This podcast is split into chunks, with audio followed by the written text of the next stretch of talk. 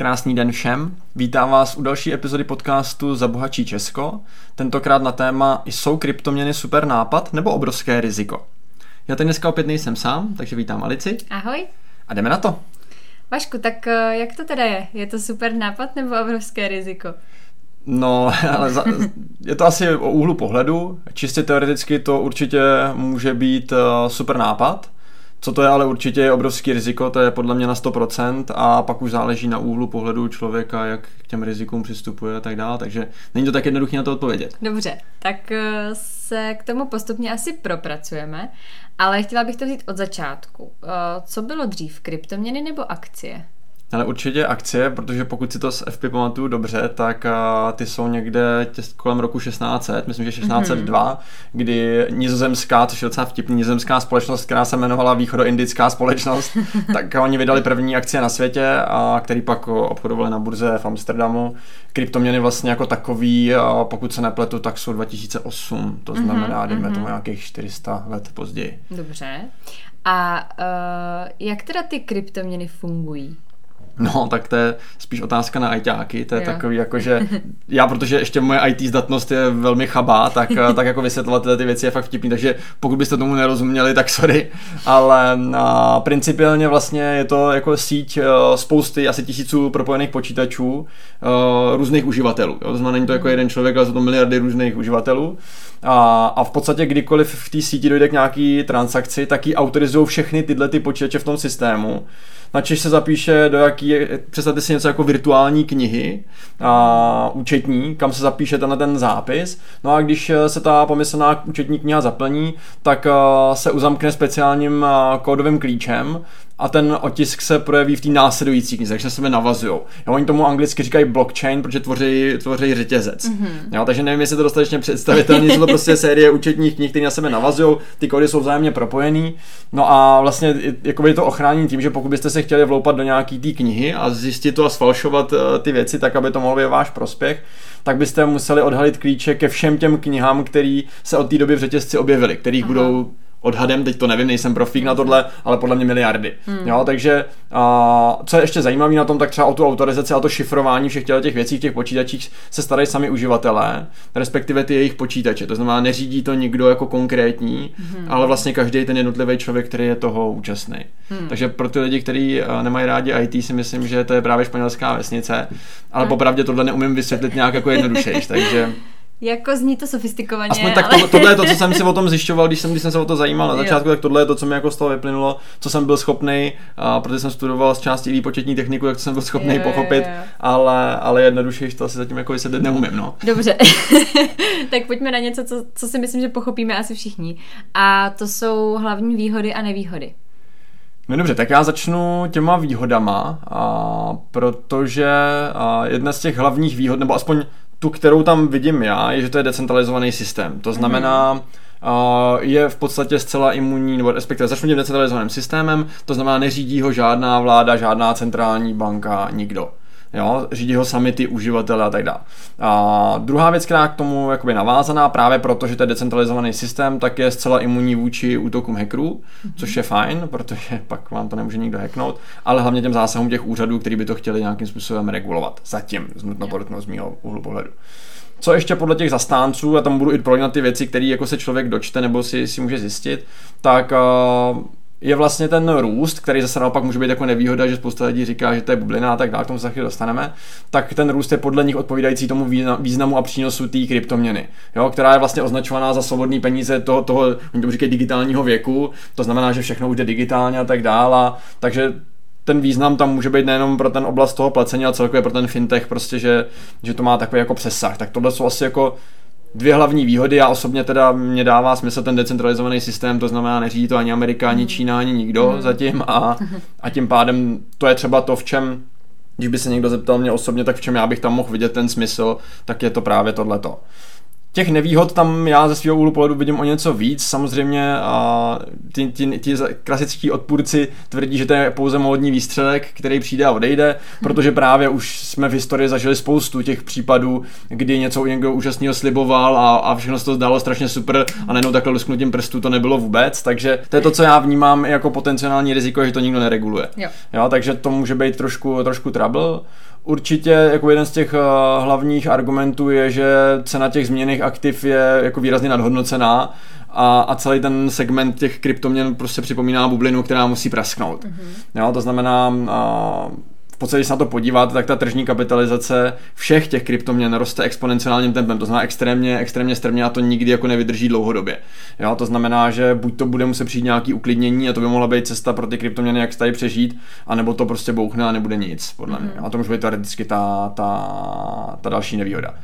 Co určitě vnímám jako asi extrémně velkou nevýhodu, je, že je poměrně, nechci říct jednoduchý, ale dá se to poměrně dost ovlivnit a manipulovat s tím.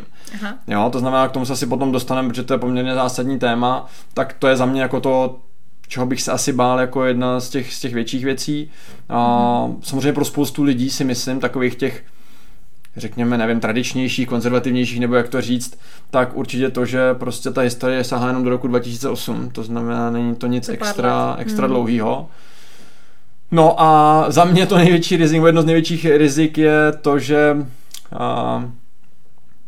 jak to říct, lidská mysl prostě opět, jo, protože já mám pocit, že vždycky, když, si, když se to vezme a člověk se podívá na to z toho psychologického hlediska, tak, tak jsou tady dvě veličiny a to je, já jsem někde slyšel hezký, hezký přirovnání nějaký knize, že to je chamtivost a strach. Mm-hmm. A ty vlastně mezi lidma jako celkově se tak jako střídají. A vlastně já mám pocit, že dneska jsme v té fázi té chamtivosti, jo, že lidi vědí, že to nějakým způsobem funguje, teď vidí, jak jim na ty youtubeři, já nevím, všichni ty influenceri a podobně ukazují, jak na tom vydělávají desítky, někdy i stovky procent, jak na tom zbohatli, jak stačilo koupit bitcoin, až jsou miliardáři, ty si kupují ty hezký káry a baráky a nevím co všechno. A, a tím pádem, jak to ty lidi vidějí, tak tam se krásně zbudí ta, zbudí ta chamtivost, kdy ty lidi chtějí víc a víc a víc a víc, takže tam sypou víc a víc peněz.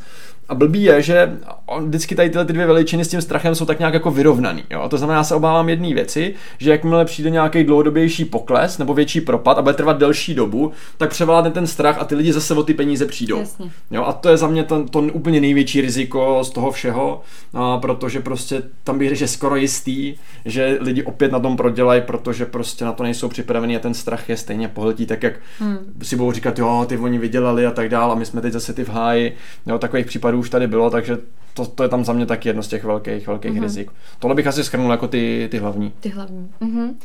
A v čem je teda jiná investice do kryptoměn oproti klasickým investicím? A možná spousta lidí se mnou zase bude nesouhlasit, a já ale pořád kryptoměny vnímám spíš jako spekulaci než investici. Mm-hmm. Jo, že no, i když u těch kryptoměn je to takový, není to třeba jako zlato a ostatní komodity, které jsou čistě spekulace, protože prostě zlatá cihlička se vám neokotí a nebude mít druhou, Jasně. ale ale vlastně tak, jak většina lidí funguje s kryptoměnama, to znamená, že je čistě kupuje, tak vlastně je to čistá spekulace. Teoreticky v čem to může být takový jako hybrid v úvozovkách, mm. je to, že ty, uh, ty kryptoměny se dají těžit. Jak jsem mluvil o těch uh, spoustě uživatelů, kteří zapisují no. těch účetních knih, tak vlastně na to jsou poměrně, potřeba poměrně výkonný počítače, poměrně dost výkonný, takže ono to nestojí úplně málo peněz, procesory a tak dále. A, a proto ty lidi za to dostávají v úvozovkách jako odměnu, že vlastně si ten bitcoin těží. To znamená, tam teoreticky už to je něco, co se malilinko podobá investici, že vlastně do toho jako musíte investovat, musíte pro to něco dělat, abyste získávali a vlastně se vám to může rozšiřovat, že to není jenom o tom, že jste si koupili jeden bitcoin a teď čekáte, jaká bude v budoucnu jeho hodnota, ale že vám vlastně jako může přibývat bez toho, aniž byste ho fyzicky třeba nakupovali. Mm-hmm. Jo, ale pořád to není tak jako, že jako investice, prostě, že by to byla fakt investice. Mm-hmm. Takže, takže to je za mě jeden z těch jakoby uh, obecně hlavních rozdílů. Já totiž spekulaci nebo celkové spekulování vnímám jako takovou zkratku a já to nemám hrozně rád. A vůbec nejsem zastáncem těch zkratek, protože já jsem někde slyšel takovou jednu hezkou myšlenku, že a, zkratky prostě nefungují. A to z toho důvodu, že po nich už jde tolik lidí, že se skrz tou zkratku nedá projít, jak je tam moc těch lidí. Jo, to znamená, že většinou na tom vydělají nejvíc ty, kteří byli na začátku, ty, kteří ještě tou zkratkou v úvozovkách prošli.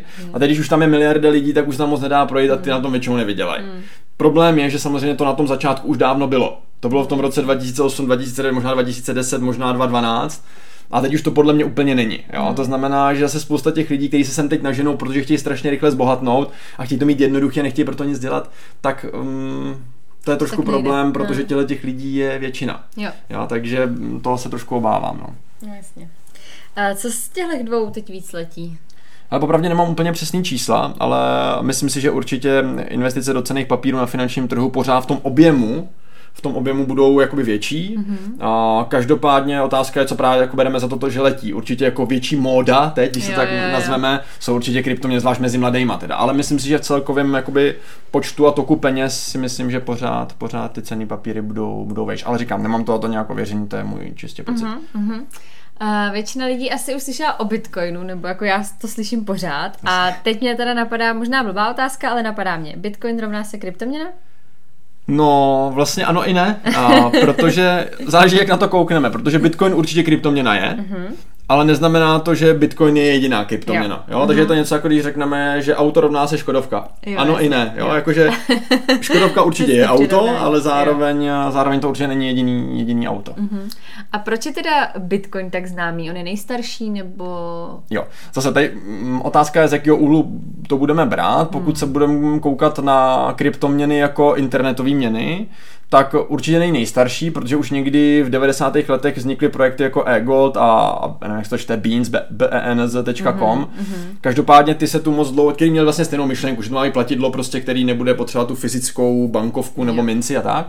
A každopádně ty se to moc dlouho neohřály, protože právě útoky hackerů a, a zásahy státních regulátorů je de facto zničily, mm-hmm. takže neměli moc dlouhý trvání. Pokud budeme brát čistě kryptoměny, tak ano, je nejstarší, aspoň teda podle mých informací obecně, co jsem kdy, kde byl schopný dohledat, tak je také nejstarší. Jo. To znamená, že a tam to je nějaký rok 2008 teda, a kdy vlastně popsal a vytvořil, a teď to, co mi přijde na tom vtipný, že vlastně a teď teda nevím, jenom jestli se to nedalo někde, jestli jsem to nebyl schopný nikde dohledat, ale a, kdy popsal a vytvořil člověk nebo skupina, že vlastně se jako ani moc neví, kdo to teda vlastně nebo co to Aha. je, protože ten člověk nebo ta skupina lidí byla podepsaná jako Satoshi Nakamoto, což zní jako člověk, no, ale se někde mluví o tom, že to je možná nějaká skupina lidí a tak dále, takže i to je za mě takový jako zvláštní, že, že se hmm. ani neví jako vlastně kde a jak to vzniklo nebo co, takže, takže je to takový Taky zvláštní. A nejstarší teda z těch čistě kryptoměn eh, podle všeho je. Je Bitcoin. Mm-hmm. A kolik teda, eh, kolik teda těch kryptoměn je?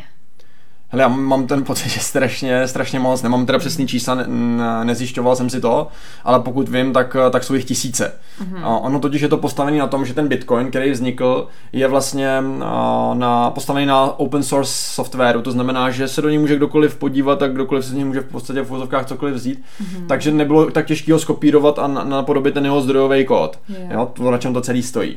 No a tím pádem vznikla řada dalších, který samozřejmě lákají na ten stejný vzestup, jako měl Bitcoin Bitcoin, takže yeah. říkají, hele, u nás to bude taky a bude to strašně super, my to máme ještě před sebou, protože jsme teď teprve noví, že takže pojďte s náma, my uděláme to stejný a, a teď nevím, kdo to, kdo to řekl, ale líbila se mi ta myšlenka, že, že rostou jako houby po dešti a volají, pojďte si nás rychle koupit, dokud stojíme pár centů. Yeah. Jo, takže, takže na tom je teď postavený všechny ty ostatní kryptoměny, aspoň z mýho úhlu pohledu. Mm-hmm. No a je ta investice do kryptoměn teda riziková? No, a za mě teda určitě jo. Mm-hmm. A právě vzhledem k tomu, skoro bych to nazval jako extrémně riziková v tuhle mm-hmm. chvíli. A právě vzhledem k tomu, že není nějak regulovaná, jo. Mm-hmm. Což uh, není úplně dobrý z mýho pohledu. A to je jedna věc, že teda není regulovaná, to znamená těžko se můžu někam jako obrátit, když se cokoliv děje, nebo ne, nemá to v podstatě žádný meze, to je jedna věc. A druhá je právě ta, že do jaký míry se s tím dá manipulovat. Jo, že někdo, když se rozhodne trošku si to přihnout na svoji stranu, mm-hmm. tak, tak to do jisté míry jde. Jo? Mm-hmm. Myšlenka třeba v roce 2013 se stalo to, že byla vlna takových jako podezřelých obchodů, pravděpodobně říká se, že to měl na starosti všechno jeden jediný člověk mm-hmm. a ty jeho obchody vedly k masivnímu nárůstu té ceny o 560%. Jo, to znamená, mm. 560% už je docela dost. To je hodně. A co se ale samozřejmě stalo, následně to velmi rychle spadlo a velmi brutálně to spadlo, až tak, že to trvalo tři roky, než se Bitcoin v podstatě vrátil zpátky na tu stejnou hodnotu. Aha. Jo, a tohle třeba by mě jako investora úplně nenechávalo v klidu, hmm. A že, že to někdo může takhle zmanipulovat. Pokud bychom chtěli, a pokud bychom chtěli jít blíž do současnosti, no. tak se stačí podívat pár, teď nevím jestli týdnů nebo už měsíců možná zpátky, kdy to stejný v podstatě udělal hm. Elon Musk, takže Takže to, tohle mě třeba jako nenechává v klidu a proto z mýho úhlu pohledu a, a dalších pár bodů je, je ta investice poměrně extrémně riziková. A co udělal, pro, já to třeba nevím, uh, co udělal Elon Musk teďka pár týdnů No, dal, dal na Twitter, že kupuje Bitcoin za x miliard, a což eh, samozřejmě z mého pohledu udělal dávno před tím prohlášením. Jasně. Tohle udělal proto, aby to vyhypovalo cenu nahoru, protože mm. potom všichni půjdou a když to vyhnal nahoru, jak to prodal. No. No, takže na tom viděl jako slušnou raketu.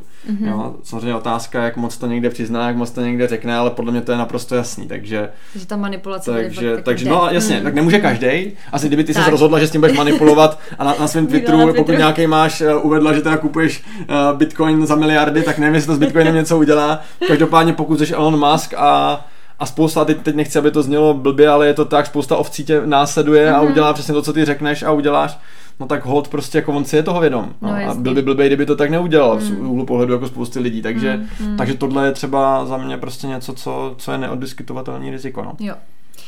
Uh, musím tu kryptoměnu držet dlouho, abych na tom vydělala? No, můžeš a nemusíš. A v podstatě z mého pohledu ti hlavně ani jedno nezaručí ten úspěch. Mm-hmm. A vlastně ani neúspěch. Jo? Právě proto, že to je spekulace. To znamená, ty to teoreticky můžeš držet velmi krátce a můžeš udělat velmi zajímavý zisk, mm-hmm. můžeš to držet velmi dlouho a, a můžeš udělat velmi zajímavou ztrátu. A, a přesně naopak, jo? Jo, že, jo. že právě proto, že vlastně je to nevyspytatelný a nikdy člověk neví, co se děje. Teď jeden týden čtete, jak Bitcoin šel nahoru o 200% a další týden čtete, jak 80% z té hodnoty, kterou, kterou nabil, zase pozbyl, mm-hmm. tak je to prostě takový, jako že prostě nevíš. No? takže, takže právě proto já nemám moc rád spekulace, jo? jo. Protože, protože prostě ono to přitahuje ty lidi a ty lidi, kteří chtějí rychle zbohatnout, to země tu, tu kryptoměnu nedělá úplně důvěryhodnou, mm. protože víš, co to je asi jako za lidi, kteří, nevím, no, je to takový prostě takový sousou. Jo, jo, jo. Uh, no a dá se teda na ty kryptoměně nějak jako spolehlivě vydělat? uh, no, tady vás překvapím, dá, podle mě. Uh, já jsem totiž slyšel jednu hrozně myšlenku, že uh, je to, to přirovnám ke zlatý horečce. Když víš, že je zlatá horečka, všichni kopou zlato a ty se zaměříš na prodej lopat, tak určitě vyděláš.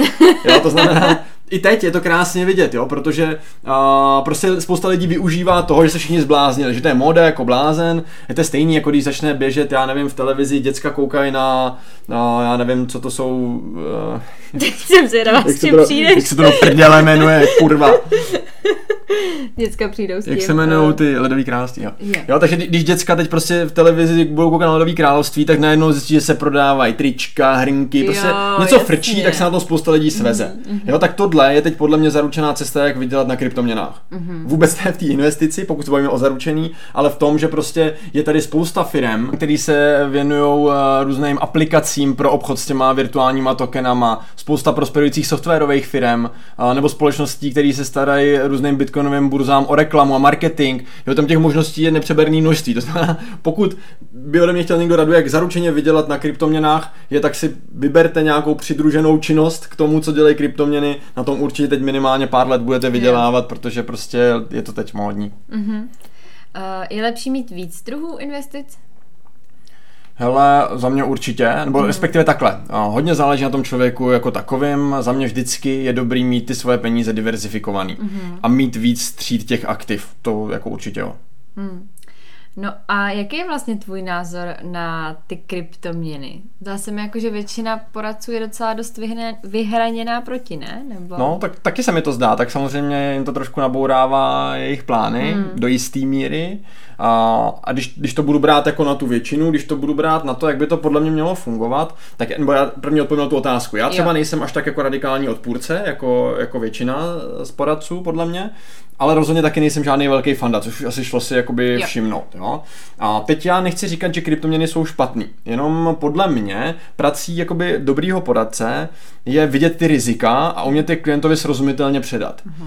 A já v úvozovkách bohužel pro ty kryptoměny tam vidím dost těch rizik uh-huh. a mhm. dost velkých. Uh-huh. Jo, proto neříkám, že to je špatně, neříkám, že no, by to jako lidi dělat neměli, ale když už to teda chtějí dělat, tak, tak podle mě by tomu neměli dávat až tak velkou hodnotu v tom portfoliu. To znamená, mělo by tam mít uh, poměrně jakoby míň peněz, nebo jak, jak to nazvat, jo, oproti, oproti ostatním typům investic z mýho úhlu pohledu osobního. Uh-huh. Co je ale na druhou stranu zase důležitý říct, tak já sám uh, tři uh, kryptoměny mám, uh-huh. jo, takže proto říkám lidem, že je potřeba na to koukat jako z různých úhlů pohledu. A proč je teda máš? Může to znít zvláštně, že? A že jim až tolik nevěřím a sám je mám, no asi ten hlavní důvod je, že chci ukázat klientům ty rozdíly v tom fungování. Mm-hmm. Jo, že aby, aby chápali, jak fungují ty, ty cený papíry, jak fungují ty kryptoměny, abych jim mohl fyzicky ukázat ten, ten rozdíl. Takže nepřikládám mm-hmm. tomu nějakou velkou váhu, ale, ale sám to teda mám pro tu praktickou ukázku. Jo. No a já už jsem se naučila, jak správně mám klást otázky ohledně peněz. Takže, kolik procent svého portfolia v nich máš? Ale pokud mám být přesně, já jsem to totiž zrovna shodou okolností, se mě na to ptal jeden můj klient nedávno, takže to, to vím celkem přesně, nebo nevím to úplně přesně, ale jsou to cca 2% toho mého investičního majetku. Mm-hmm. A jak by se tady měly lišit částky, do které do těchto investic vkládám? No, hele, já osobně jsem názoru toho, že do spekulací by člověk měl dávat poměrně málo. Mm-hmm. Jo? Mhm. To znamená, že když se budeme bavit o nějaký z mého pohledu rozumný hranici, pokud to někoho teda láká, tak je to nějakých 5%. Mm-hmm. Jo, jako strop. Pokud to někoho extrémně láká a je, je obrovský fanoušek, tak maximálně 10%, ale to už mi přijde až, až moc mm-hmm, možná. Mm-hmm. A co by si z toho vybral ty? Hele, no pokud se bavíme jako o aktivech jako takových, mm. tak pro mě určitě na, na prvním místě je vlastní firma a vždycky mm. bude, protože to je prostě něco, co máš do jisté míry možnost dost ovlivnit. Jasně. A kdo nemá tu možnost, tak hned potom jsou pro mě cený papíry, takže podílové fondy, akcie a tak dále, pokud samozřejmě už máte dlouhodobé zkušenosti. To, co určitě nedoporučuji, je jít hned kupovat akcie Tesly a, a Apple, protože se mi to hrozně líbí, když jste mm-hmm, žádné mm-hmm, zkušenosti, mm-hmm. protože to většinou dopadá blbě, ale určitě teda ty cený papíry. Pak určitě, co mi dává smysl, uh, jsou nemovitosti, investice do nemovitostí. Mm-hmm. No a, a klidně třeba mě dávají smysl docela dost i nějaký alternativní investice typu různých sběratelských předmětů. Mm-hmm. Líbí se mi, že třeba uh, mám kamaráda, který sbírá hodinky. Mm-hmm. To mi třeba přijde mm-hmm. hezký, Jasně. protože hodinky jsou hezký doplněk a zároveň to může být uh, určitých, určitých typů hodinek. Samozřejmě asi to není o tom, že si koupíte hodinky Casio no, a, a ty bylo sběratelský kousek, musí to být trošku jiný a taky za trošku jiný ceny, ale to se mi třeba líbí, nebo někdo má rád obrazy a tak dál. Tak to jsou třeba věci, které mi přijdou takový jako spíš zajímavý, mm. ale, ale zároveň můžou být i velmi zajímavý finančně. Tam jenom, co v čem já potom trošku patřuju, uh, takový, takový riziko nebo takový háček, je, že dost často si k tomu lidi vytvoří citový vztah. Mm-hmm. Jo, takže potom jako ty, ty krásné, skvělé hodinky, třeba ty Breitlingy, které jsou fakt jako se kterými lítali ty piloti a tak, tak ty se ti úplně nechtějí prodávat. I no když právě. bys na tom vydělala to spousty tak. peněz. Ale, ale ve finále zase, že bavíme se o tom, že prostě když bude někdy potřeba, no, tak ta možnost tam je. Mm-hmm. No. Mhm. Takže pak, když je to fakt jako potřeba na něco zásadního, Jasně. tak prostě i to uděláš. Jo. Mm-hmm. No a proč jsou u tebe na prvním místě ty podílové fondy a akcie? Hele, za mě asi určitě důvěryhodnost, a, když bych to měl schrnout jedním slovem. Prostě a, že dřív to bylo tak, nebo tu, tu důvěryhodnost těm akcím a právě přinesly ty pravidla. Jo, mám rád řád, prostě mám rád věci, které nejsou chaos. Mm-hmm. Jo, a to je možná i vyjadřuje ten můj vztah, který není až tak velký k těm kryptoměnám, že to je jasný chaos úplně.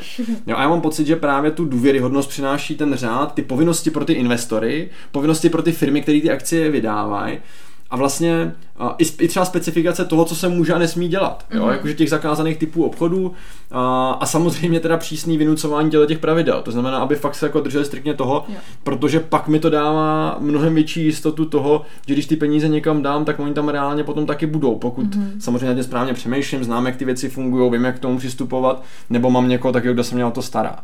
A, a tím zase nechci říct, že Bitcoin a další kryptoměny by tohle nemohli převzít, protože oni úplně stejně tohleto časem můžou převzít ty, ty nějaký pravidla, ten řád, nebo si můžou najít nějakou jinou vlastní cestu, a jak si tu důvěru vybudovat. Jo? Ale myslím si, že prostě bez té důvěry nebo té důvěryhodnosti, to prostě jako těžko si můžeme představit, že to fakt jako ve finále bude někdy plnohodnotná a, měna, která by měla plnit tu roli, a, ať, už, ať už toho platidla nebo toho investičního instrumentu. Prostě bez, bez té stability a, a ten, ten Bitcoin prostě hrozně lítá. Teď si představ, hmm. že nevím, jestli to má být teda jako měna, tak si představ, že uh, by dolar jeden den byl z 1300 korun a druhý den 23. No právě. Jo, to prostě jako, jo, že, že, bych si šel koupit rohlík a jednou bych si ho koupil za, za 150 korun a jednou za 2 koruny, já nevím, já si to úplně nedokážu představit. To jo. Takže, jiný, no. Takže pokud to se má dlouhodobě jako uchytit, tak se bude muset spousta věcí podle mě, podle mě změnit a pak to může, pak to do jistý míry může fungovat. Uh-huh. Takže, takže neříkám, že to je úplně science fiction, proto možná odpověď zpátky úplně na ten začátek, no. že to nemusí být vlastně špatný nápad, pokud se tam podle mě teda pár věcí změní. Takhle si to úplně představit nedokážu. Mm-hmm. No a pojďme dát nějakou jako radu na závěr teda ke kryptoměnám. Uh, dáme třeba, nevím, investujte, zkoušejte, ale je to spekulace a neblbněte s tím, nebo?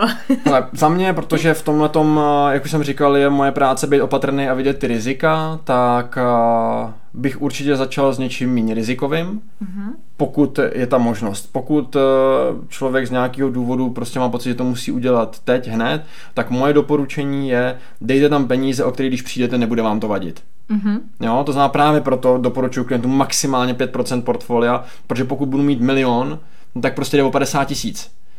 A jako je to blbý přijít o 50 tisíc, ale pokud mám milion, tak to asi přežiju. Jo. jo. A ono jako teoreticky na tom můžeme krásně vydělat, teoreticky můžeme o všechno přijít, ale to riziko je tam tak velký, že bych nedělal nějaký velký, velký rozhodnutí. Určitě bych si o tom uh, hodně nastudoval, pokud bych to chtěl dělat. A ideálně bych se i s někým poradil, a kdo třeba ty zkušenosti má, protože dost často vám lidi řeknou, hele, už ne. Hmm. I lidi, kteří dělají kryptoměny, i tam, i tam jsou jako, znám minimálně jednoho, který není úplně takový magor, a teď, teď samozřejmě to říkám trošku nadneseně, ale, ale který prostě řekne, hele, podle mě už to smysl nedává, no. podle hmm. mě ta doba už byla, teď ano, možná pár procent někde udělat můžeš, ale zase to bude spekulace a on to pojal jako investici v podstatě, jo. takže to koupil někde v roce 2011, mm-hmm. a část odprodal ve chvílích, kdy byly ty největší, eh, ty největší nárůsty, část pořád má a vnímá to úplně jinak. Tak takhle by mi to teoreticky dávalo smysl určitě víc, ale říkám, pořád bych se jako já osobně a měl na pozoru s tím, hmm. s tím extrémním rizikem a s tím dávat tam víc jak 5%. Prostě mě sem přijdou třeba lidi, kteří mi řeknou, že mají třeba 70-80% svých peněz v kryptoměnách. Jo, tak já se jich ptám, jaký mají postoj k riziku a oni mi řeknou, no moc velký ne. Hmm. Já říkám, no, tyvo, tak Jasně, tak to nemám rád střelný zbraně, ale mám jich doma 19. Tak já, já nevím, prostě jako, jo, že mm, tam bych byl fakt jako opatrný, takže za mě uh, možná na rozdíl od ostatních poradců neříkám kategoricky ne, mm-hmm. Říkám buďte opatrný. Jo. To je hezká rada na závěr, si myslím. Každopádně eh, vás všichni vyzveme, protože mě to zajímá, nedomluvili jsme se na tom, ale teď mě to během toho napadlo. Ať nám dáte vědět, eh, jestli do kryptoměn investujete nebo ne a jaký s tím máte zkušenosti. To si hmm. myslím, že by mohlo být Já zajímavé. jsem určitě pro. Můžeme. No, takže za nás takhle pro dnešek všechno. A vy nezapomeňte, peníze sice nejsou ta nejdůležitější věc v životě, ale ovlivňují všechno, co je důležité. Proto bychom se k ním podle toho měli chovat. Mějte se krásně, hezký den. Música